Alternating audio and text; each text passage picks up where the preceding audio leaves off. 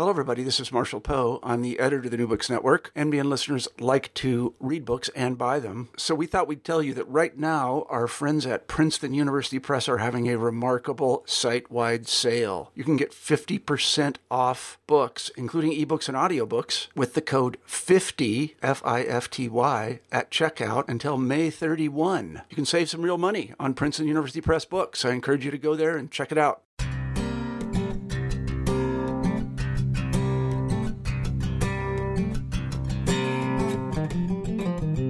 Welcome to New Books in Education. I'm Hoover Harris, editor of DegreeOrNotDegree.com, and with me today is Dr. Warren Treadgold, who is the National Endowment for the Humanities Professor of Byzantine Studies and Professor of History at St. Louis University.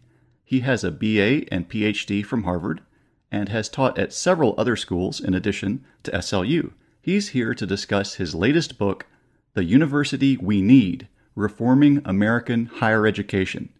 And as you'll hear, this is not about just changing existing schools, it's about how to create a brand new university.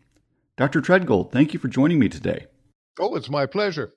I always start by asking guests to introduce themselves, and I think in your case, it's especially important that people know your experience and credentials as a context for what you're proposing. So, could you please tell us a little bit about who you are and what you've done?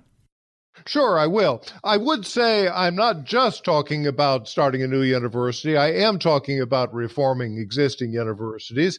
And I've taught at several of them. I had temporary appointments at UCLA, Stanford, Berkeley, and permanent appointments, well, tenure track appointment at, at uh, Hillsdale College, Florida International University, and St. Louis University.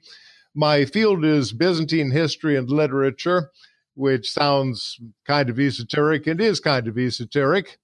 And I published 10 books and a bunch of articles on that. This is my first book, though I've published some articles on higher education in general. And why did I write it? Well, I wrote it because I saw that things were getting very, very bad indeed in the university. I don't think that's probably news to lots of people, but uh, we've been seeing a trend that many of us hoped would be reversed, and it hasn't been. Things have just gotten steadily worse, which doesn't always happen, but so far it's happened pretty much all the way through my academic career. And I got my degree in 1977, so it's been a long time. I gather this is a pretty significant departure from your 10 books. And I, I know you've had, for example, a thousand plus page history on the Byzantine Empire. This is a very different book in that regard. How long would you say you've been thinking about these ideas? And I see in the book they're very specific proposals at some points. How, how long has this been uh, developing in your mind? Well, I've been thinking about what was wrong with the American university ever since I was in graduate school, at least. Well, perhaps since the academic job market fell through, fell in uh, about 1970, which is there was a very dramatic overnight almost uh, drop in the academic job market from one where everybody got jobs one to where it was really really hard. And i wanted to know what had gone wrong then but ever since that time, I've been considering what has been going wrong. I often said to myself that sooner or later I was going to write a book on the university, and finally I decided that I was actually going to do it about three years ago. And it's a bold one, and it's an original one. Let's start by reviewing some of the, the problems that you mentioned with the current state of higher ed. You acknowledge in the book that these problems have been well documented elsewhere, and, and the broader problems are well known. Generally, for example, everyone knows that the faculty skew very far leftward politically in most places, and they're also obsessed with matters of social justice and oppression. But you also explain the specific dynamics of how some of these problems arise and how they're reinforced. And one example of that is bad teaching. How much bad teaching would you say is out there across our university campuses? Well, bad teaching comes under a number of headings. It's uh, teaching isn't just bad in one way. Actually, I think the very worst problem today is very easy grading and students who just don't even show up at class at all or who spend practically no time on the reading and, and pay no attention in class. Uh, that's a problem that transcends ideology, really. And I don't, uh, I've, I've seen it gradually happen. It's a, a separate problem, actually, from the increasing leftism of American professors. There are some leftist professors who are perfectly uh, rigorous teachers. There are some non ideological professors who, for one reason or another, have decided that they're going to give in to the pressure to give everybody A's and, and not have rigorous standards. So that problem really is beyond ideology. It's uh, though there certainly is bad teaching, there's teaching that's nothing but indoctrination, and that is a separate problem. There are there are two problems. It's not just leftism, it's also postmodernism. The idea that there isn't anything true or false, it's just a question of shaping the narrative, and you have to shape it so that it uh, gives power to the right people rather than power uh, to the wrong people who've shaped their own narrative. And that has linked up with leftism. It didn't start out that way to, to begin with. It began by postmodernists who decided that uh, all there was was power. There was no such thing as truth, which doesn't actually make much sense in traditional Marxist terms. The traditional Marxist believes very much in the truth. He believes that Marx found the truth. He had scientific socialism that really showed how the world worked, and it wasn't relativistic at all. But that at some point, and it happened gradually, the postmodernists plugged into Marxism. And the way it works is that there isn't really any truth, there's only power, and you want the power to go to the good people who are uh, the uh, well, originally it was going to be the working class. It isn't the working class so much anymore. Now it's women, it's racial minorities, it's uh, homosexuals, transsexuals, uh, anybody you can say is oppressed.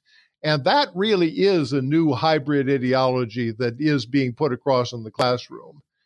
But that's separate from the problem of easy grading and uh, no standards. Those two also uh, have moved together to some extent, but there are a lot of problems with the university. There are several layers of problems with American universities. Yeah, it's a pretty grim picture you portray in the early parts of the book when you're explaining the need for reform and a new university. As far as those two problems, the postmodernism and what I'll call the lackadaisical attitude of students and not working hard, are they related in that postmodernism is a giant catch all excuse since there is no absolute truth? There are no accurate grades. does that all become a rationale for just not caring and not doing? I haven't seen that defended explicitly, but I think it's there in the background. If you do tell students that there's nothing true, then most of them are going to say, well, you know, if I can make up my own truth and I don't have to have any information, what am I doing here in class? Or at least, why can't I play solitaire on my uh, computer while I'm supposedly in class if you have an attendance policy? Yes, I think that it does there is a connection there, but you don't see it made very much. Uh, professors understandably don't start out by saying, well, of course, there's no such thing as truth, so you don't have to pay any attention to what I say in class. right. Well, as far as the not working too hard for grades, is grade inflation a real problem as much as people think it is? And if so, what, what can be done about that? Grade inflation is a very serious problem, and I think people have overlooked the reason why it's so serious. It's serious because if you give everybody A's, they won't pay any attention to the material and they won't learn anything at all. And that's uh, it. It then it becomes irrelevant what's being taught because the students pay no attention to it, and for them, uh, college is just a, a vacation. And without some kind of standards, you you just well of course if you don't give everybody an a but you give b's to the people who don't hand in their papers at all or who show total ignorance of the course then some people will learn a little tiny bit of something. But in general if you don't have high standards you can't get information across and people don't learn anything. So that's what's really important about it. The other thing that's bad of course is that now almost every university factors into salaries and often into hiring whether you're considered a good in quotation marks teacher or not. And though you can get fairly good marks for being a good teacher by being a good teacher you can also get extremely high marks for being a good teacher by giving everybody A's. And that's very easy to do, much easier than being a good teacher, which requires things like preparation and knowledge of how to give a lecture. So, is there a quantitative way that grade inflation could be controlled where averages are taken into consideration or, or something like that?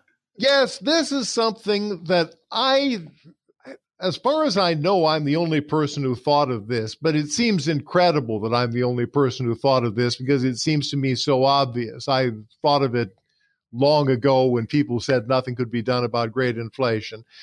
Uh, now, especially that everything's online, this isn't even hard.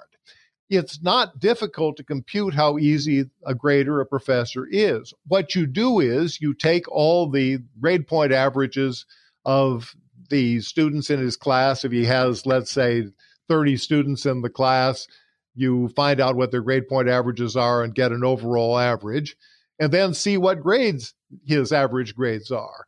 You don't want to do it by individual students, of course, because it's certainly possible that a student who's done well up until now does badly. Uh, a student who's uh, done badly has redeemed himself and is doing well, that a student is good in mathematics but not good in history, or vice versa. But if overall, among a considerable pool of students, you find that the professor is giving higher grades than other people, than other professors are, you can be pretty sure this guy is a very easy grader. And of course, if you make any quantitative study at all, you'll find who's giving all A's. And that kind of thing makes it very easy to, to see whether people are easier graders than most of their colleagues. Now, of course, you don't want to say that the beginning of, of uh, stopping grade inflation is that you should grade very much more harshly than the average of all your fellow professors, because that's really not fair to your students. That isn't what the grade means anymore. But if you did measure whether professors were giving higher grades than other professors and penalize them for that, there would be a steady downward pressure on grades that would end grade inflation. It would lead to grade deflation, and eventually it would turn out to be important. Of course, the problem with grade inflation is that you can't inflate, grade, inflate grades forever. At some point, everybody's getting an A, and there isn't any differentiation between the student, the best student, and the worst student. Whereas if you have grade deflation, it presumably would not be across the board. The very best student would still get the A, but the really bad student who never shows up and doesn't learn anything would get an F. Another recommendation on the subject of improving the quality of teaching involves abolishing tenure. And I believe most people, when they think about bad teaching, they think it's because professors are living in their ivory towers and they aren't teaching enough and they are busy researching too much and writing books that not many people will read. And as a result, the quality of teaching suffers. But I gather you don't share that view. What's your opinion of tenure and how it relates to good teaching? as for tenure, it's uh, tenure is mostly a form of protection for professors, of course, and to allow them to do research. The the people who think that professors ought to teach a lot don't seem to care whether the professors are teaching well. And teaching loads are really different from what the professor is teaching if the professor is giving everybody A's, I say at one point that it seems that many of the people who don't like low teaching loads would be satisfied if professors gave uh, 100 courses to uh, 10,000 students, gave them all A's, which would be pretty easy if all you have to do is fill it fill out the grade sheets and don't have to worry about actually showing up for lectures and grading papers and, and grading exams. Uh, that shows the absurdity of the thing. You have to care a little bit about quality of teaching too. And what makes a good teacher is somebody who knows his subject. And if the professor doesn't publish on the subject generally, that means that he has nothing to contribute of his own. Now, it's possible that he's spending all that time reading.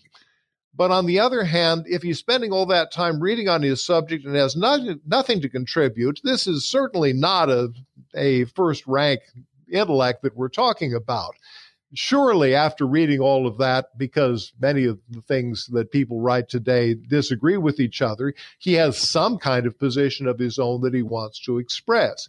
It doesn't mean, of course, that he has to publish huge amounts of, of material. He may have modest amounts of things to say, but he should have something to say. And if he has a teaching load that really doesn't allow that, or if he has a teaching load that uh, means that he's rewarded only for his teaching and not for his scholarship, then he'll just show up for class, give people easy grades, and and it won't make any difference what he says. I've given the example. One of the reasons I think why people don't quite understand college teaching is that they think of things like elementary school teaching, maybe even high school teaching. If you're teaching first graders to read, you probably know how to read. The problem with a bad first grade teacher is not that he doesn't know how to read. There probably are very few first grade teachers who don't read very well, but most of them read just fine. However, if you're teaching something like, uh, if you're teaching Arabic, if you're teaching calculus, if you're teaching Byzantine history, you need some in depth knowledge of this. And even if you have marvelous teaching skills, if you're teaching them something that's wrong, if you don't understand the subject yourself, you can't convey some knowledge that you don't have and understanding that you don't have to a bunch of students. It's impossible. And that's the reason why you need to keep active with scholarship. You make the case that another cause of bad teaching has to do with the point of hire, that faculty hiring committees are simply doing a poor job screening candidates. And you describe the dynamics of typical faculty hiring committees in great detail, and it's pretty depressing. Can you say more about why these hiring committees do such a poor job? Well, part of it isn't really their fault. And I've been on plenty of hiring committees. You should realize that when you're hiring somebody, typically in your department, it's because you don't have somebody who does the thing that you're hiring in. If you're hiring in a history department, you don't have anybody who does Middle Eastern history, then you want somebody who does Middle Eastern history. But then who's going to be on the hiring committee? Well, typically it's three members of the department that you've already got. Let's say somebody in American history, somebody in French history, uh, somebody in Chinese history, and these people don't know very much about Middle Eastern history. Then the applications come in. And because the job market is terrible, there will be typically more than a hundred of them.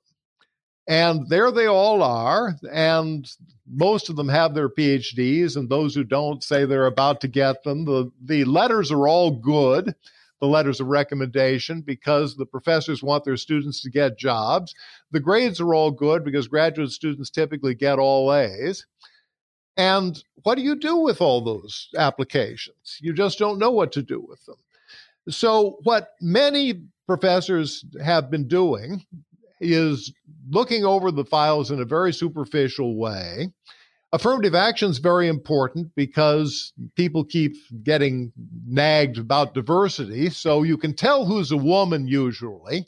If you read the application with the least care, you can tell who's black, you can tell who's Hispanic, because they they know it will be to their advantage and they let you know. So you can hire those people or put those on the short list. But of course, also, you are supposed to hire, or at least a lot of people think you're supposed to hire on the cutting edge, on the most recent research. And you look for something that's postmodernist and you look for something that sounds interesting. And that kind of thing usually appears even from the title of the thesis, and you don't have to read that huge file. And besides, if you do read the huge file, you're not in a very good position to evaluate it anyway. And reading a hundred huge files, why? Well, it's just it's usually just impossible. So that's the way that we get people trying to get out of this impossible job of evaluating hundreds of applications in fields they don't know they do it by ideological hiring and they do it by affirmative action hiring for diversity, so called.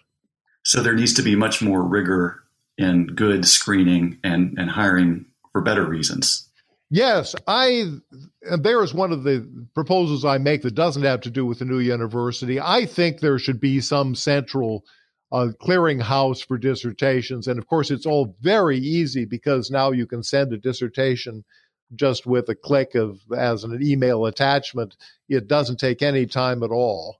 And something like the system that's now used for evaluating applications for the, the National Endowment for the Humanities Fellowships could be used to evaluate dissertations.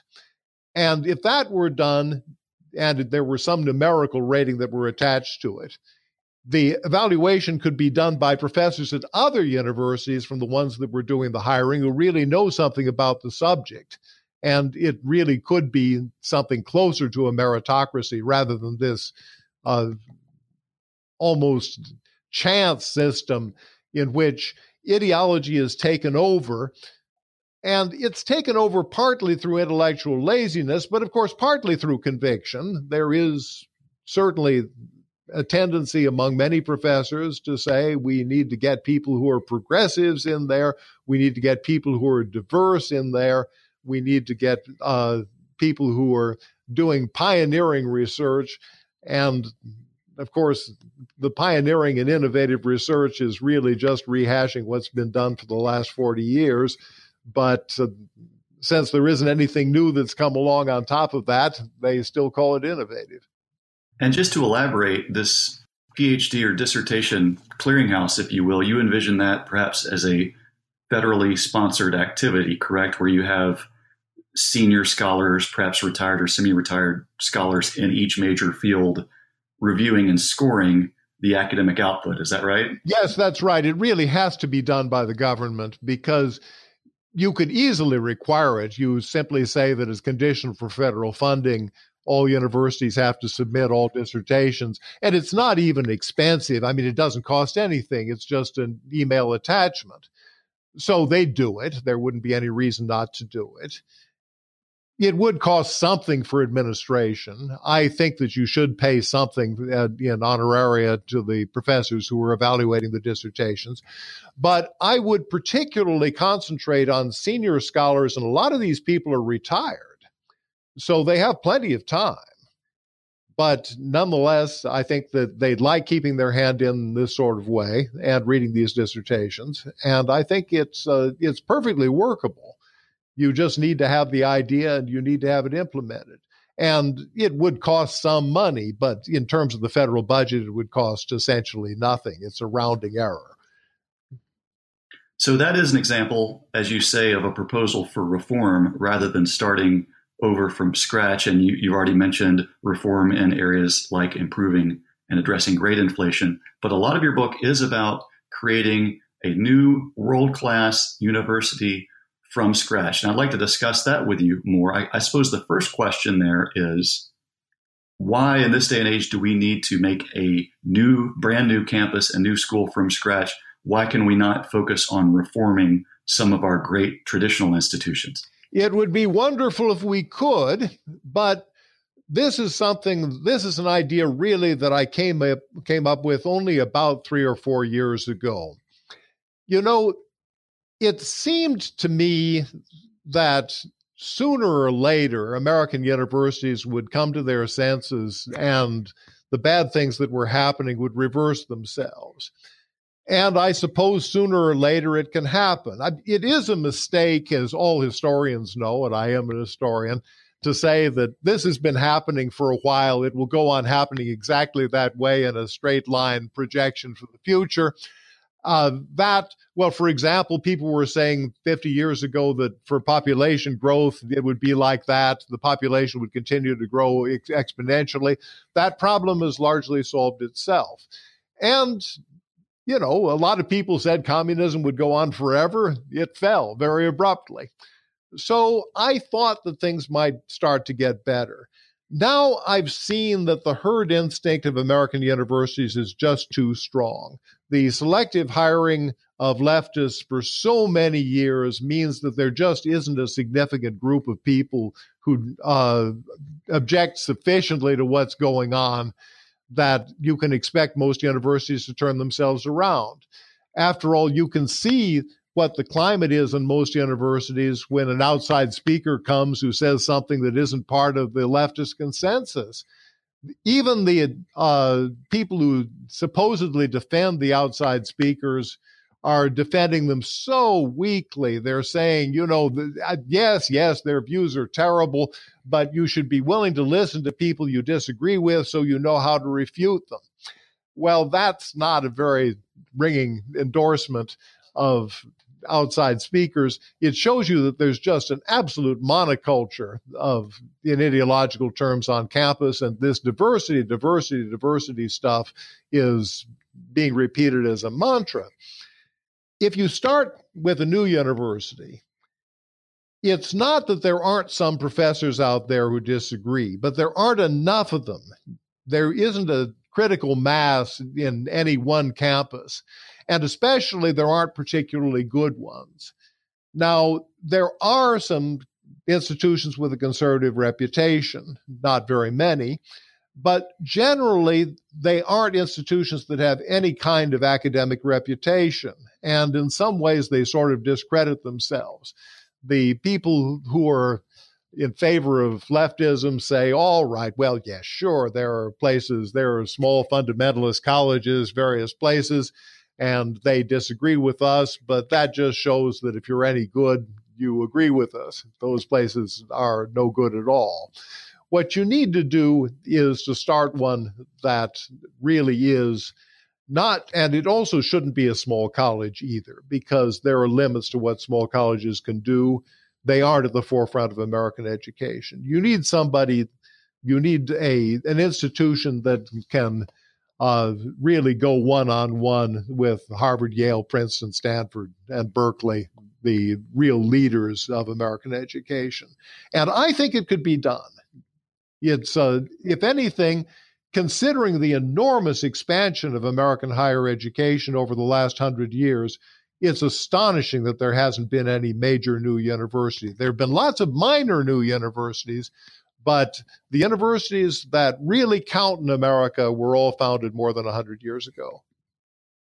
Yeah, that's an amazing point. I think you date, date it back to 1891 or something like that, since we've had a, a major new institution of world class renown created. So, given your beliefs, these beliefs, you are pretty prescriptive and detailed in your proposal for how the new university would look and, and function. But those details aside, I wanted to ask what are the key distinguishing characteristics of this new university, broadly speaking? Is it mainly the ideological balance, or is it not even balance? Are you really looking for a more conservative institution, the Fox News of universities, if you will? But what are the big goals here? Well, I wouldn't be looking for a university that was specifically conservative. I'd be looking for a university that consisted of dissenters from today's academic model and I certainly, what I would be looking for mostly is an absolutely first rate university. And to me, that means no postmodernism. Because if you don't believe that there's anything true, if you believe that one narrative is as good as another, then there's no quality control at all. And the same thing tends to be true of uh, people who are in favor of diversity. They don't really care whether the people that they're hiring are any good, they care whether they're diverse. And of course, that doesn't mean ideological diversity either. Uh, I would be willing to welcome some people with uh, rather left wing views. I don't. I can imagine actually a very rigorous Marxist who would, uh, whom I would like at least to be able to hire at such a university, but I would like it to be done on the basis of merit rather than just ideology, and that is very very rare in today's academic hiring. That does that isn't really what people are looking for anymore. They're looking for something fashionable, that is postmodernist. They're looking for something ideological, that is progressive. And they're not looking for what they they even question the the idea whether there is any such thing as merit, either on philosophical grounds, that's the postmodernism, or because they say if they're leftist enough, that's just an excuse for not hiring enough women, blacks, Hispanics, uh, transsexuals or whatever. Uh, that's uh, it. And of course, that plugs into postmodernism just fine, which says it's all a question of who has the power. That's the person who determines of what you're going to decide is merit.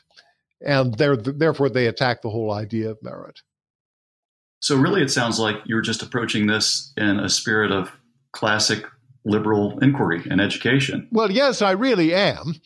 And I do think that the people who should back such a university would largely be people who are from the, well, let's say from the 70% of Americans who are, are more, uh, who are more conservative than the remaining 30% or so. The sorts of people uh, who don't think that Bernie Sanders is wonderful, but who may consider themselves moderate Democrats, for example. Mm-hmm. As a matter of fact, every now and then you begin to see that Bernie Sanders says things like the fact that uh, that uh, outside speakers shouldn't be shouted down and shouldn't be roughed up at universities. Uh, he is much more of an old line leftist, and and actually is not as much of is not anywhere near as much of a problem as uh, most people on campuses today. Would this new university that you propose have a religious affiliation? Well, I have said that it would be good if it had a sort of Judeo Christian orientation and said something about that. And the reason I want to say that is that today utter secularism turns out to be absolute prejudice against religion. And I do think that that's part of what's happening. I would not favor denominational university. And I wouldn't favor hiring specifically for people who have meet some kind of a religious test. You certainly should be willing to hire atheists of all and things like that. But uh, I would like it if there was a Judeo Christian uh, element to that university. However, you know, I would say this isn't the kind of idea that you can patent. The idea of a new university is one that anybody can take and run with, and uh, it is one that if there were money for it, we would see what the donors wanted, we would see what the people who could be hired wanted, and it could develop in several different directions. Right. Yeah, I understand you're basically putting the ball in play, but you're doing so in a detailed way. I mean, you've thought through things like the look of the common areas for students and the recreational facilities are available. So this isn't just a five paragraph proposal. You, you've really worked through the details to, to get that ball in play, I think. So it's very thought provoking. Another specific policy question I know you've taught at Hillsdale College, which is known for not accepting any federal money so they can maintain their full independence. Would you want this university to similarly avoid any federal student aid or other federal dollars to keep that independence? No, I don't think so.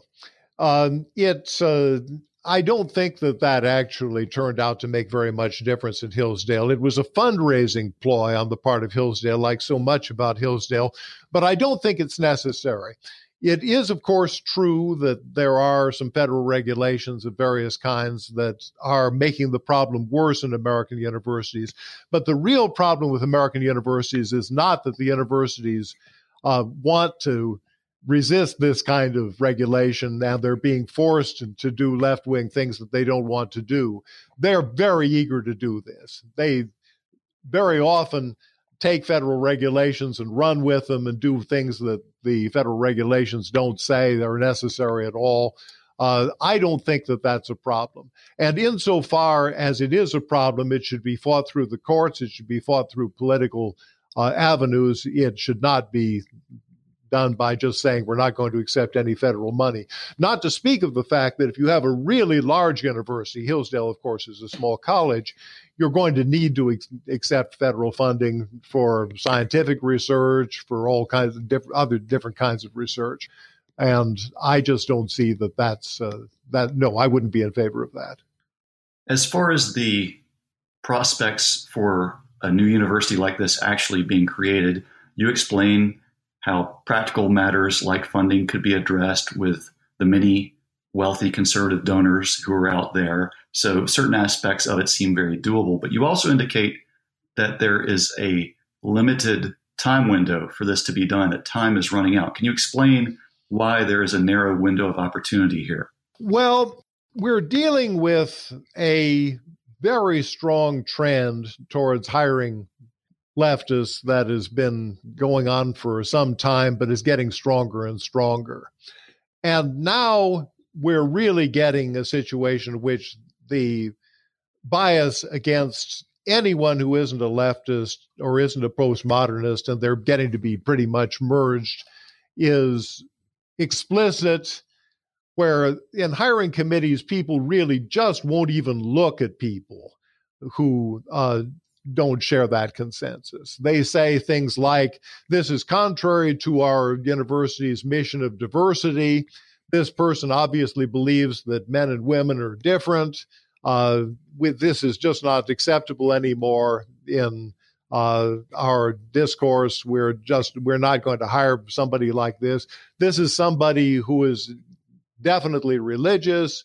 Uh, this we simply can't accept that sort of bigoted uh, attitude from the past and our university. This is contrary to our mission. Our mission is diversity, diversity, diversity. These people are not in favor of diversity first, they're in favor of something else.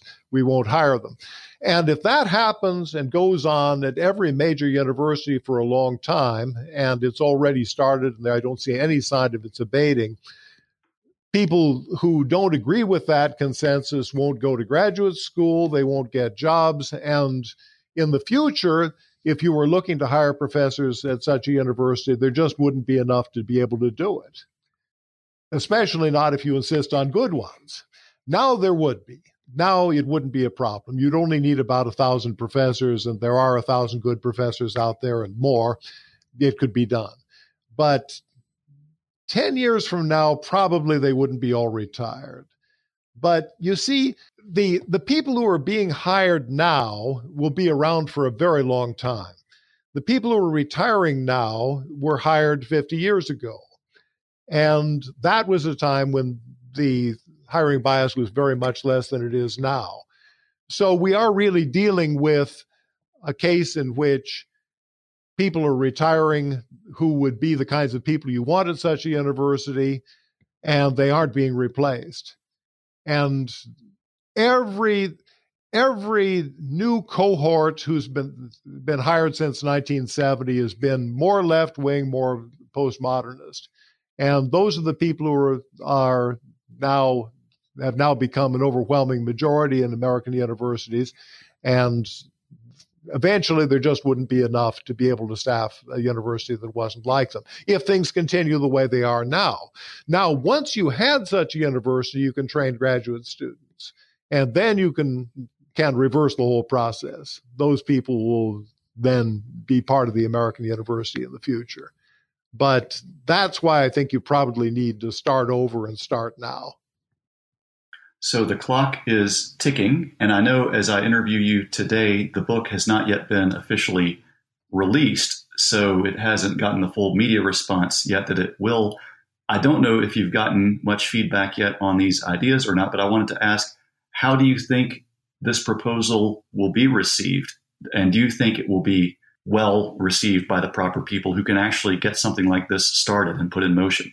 Well, you know, it doesn't have to be received by uh, favorably by people who are in American universities today, and it won't be. As for the proposal for vetting dissertations and a couple of other proposals I've made, such as uh, legislation limiting the size of administrative spending in American universities. Harvard, for example, spends 40% of its budget on administration. I would favor a cap of 20%. Uh, I'd favor an academic honesty commission to punish people who completely make up facts, who plagiarize other people, and so on. That I think is important too. For the legislation, all you have to do is convince a few people in Congress and get uh, the legislation proposed and get people to vote for it. And I think that in a Republican Congress, it wouldn't be difficult to get it done. And actually, maybe it would attract, I think it would attract some de- Democratic support.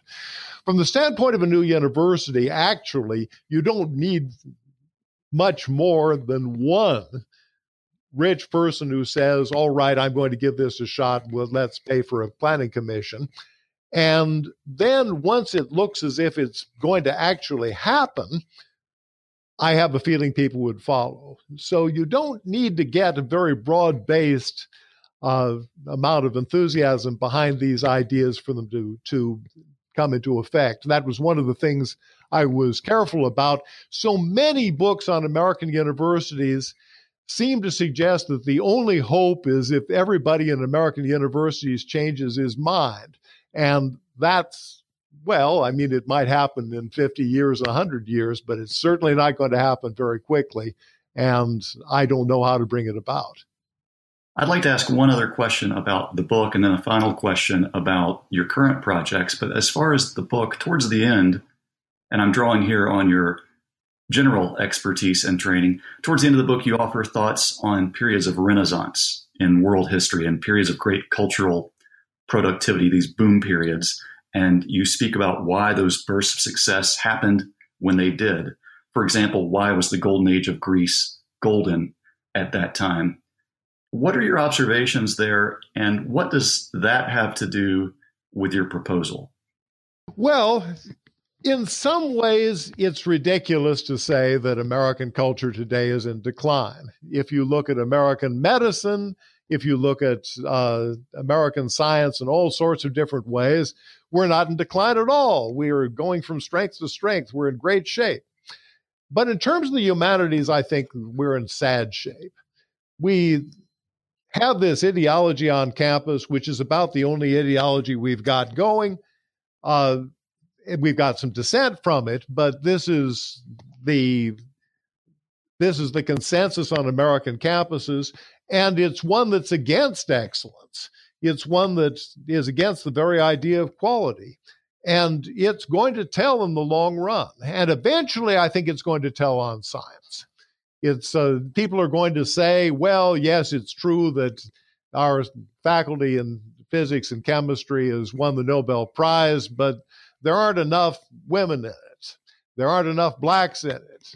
Uh, there isn't a single transsexual in our whole uh, physics department. This has got to change. And therefore, we'll, we'll have to lower standards if some people say they're lowering standards. But I say, I'm, of course, I'm, I'm talking in I'm not talking as me. I'm talking as somebody who's saying this in uh, a faculty meeting or in a, in a search committee meeting. What I say is that what we need is not the conventional criteria for excellence in physics, the kind that actually lead to re- reproducible experiments. What we need is people with the right color of their skins and uh, the right diversity. That's what we really need. And that's a big threat to science. My last question is about what your current projects are, what you're working on now. And I'm curious if you're going back to your day job, so to speak, in your traditional area, or are you leaving some room to continue to see this proposal through and perhaps pursue it further? Well, if I get a call from somebody who says, I want you to serve on a planning commission for a new university, I'm going to answer the phone and I'm going to I'm certainly going to do that if I, I have a uh, I'm going to keep my hand in in the sense that I'll write the occasional article. We're going to see what happens if uh, it turns out that there is some enthusiasm for some of these proposals, and if I have any part in implementing them, I'd be glad to do it. I am, however, in the midst of the third volume of a book on the Byzantine historians that I want to write, and I'm continuing to write, and that is a research project that I'm not abandoning. But uh, and then I intend to write a one volume book on the Byzantine historians. The Byzantine historians actually may seem like something very esoteric, but some of the world's great historians were Byzantine, uh, almost a half dozen of them. And they aren't very well known, but uh, I think they're very worth reading. And I intended that to be a, a, major research project, and it's largely done, and I'd like to finish it up. But if there's anything I can do to get the American University out of the tailspin that it's in, I will do it. And if that means interrupting my research and shelving it indefinitely, then I'll do that. Very good. The new book is The University We Need Reforming American Higher Education. I've been speaking with Dr. Warren Treadgold. Thank you so much for your time and your thoughts. It's a very original and enjoyable and thought provoking book, and I enjoyed discussing it with you. Well, thanks so much. I really enjoyed discussing it with you. Thank you. Bye bye.